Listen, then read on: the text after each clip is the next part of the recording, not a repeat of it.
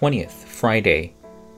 What kind of heart do you possess as you give worship? Enter his gates with thanksgiving and his courts with praise. Give thanks to him, bless his name. Psalms 100, verse 4. When David went to give worship, he confessed that he was joyful as going into the royal palace.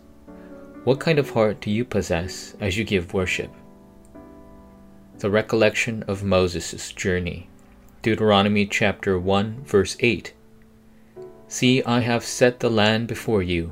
Go in and take possession of the land that the Lord swore to your fathers, to Abraham, to Isaac, and to Jacob, to give to them and to their offspring after them. The book of Deuteronomy recollects the wilderness path that Moses took and the path that he had to take in the future.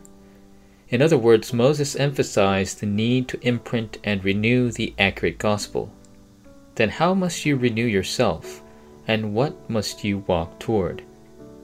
Number one, go toward the creative blessings that save the spiritual matters. When the Israelites lived centered on the tabernacle, God allowed them to pass through the wilderness path. Likewise, your life must flow centered on the covenant and the tabernacle the Israelites were liberated from Egypt once the blood of the Lamb was placed on the doorposts. Through worship, you must restore and imprint these spiritual blessings. Number two, hold on to the creative blessings in the covenant journey and the future. Until now, God has led you through unseen spiritual works. He has also promised a land that has been prepared in advance for the posterity. All you have to do is simply hold on to the evidences that God has shown so far and prepare to enter Canaan.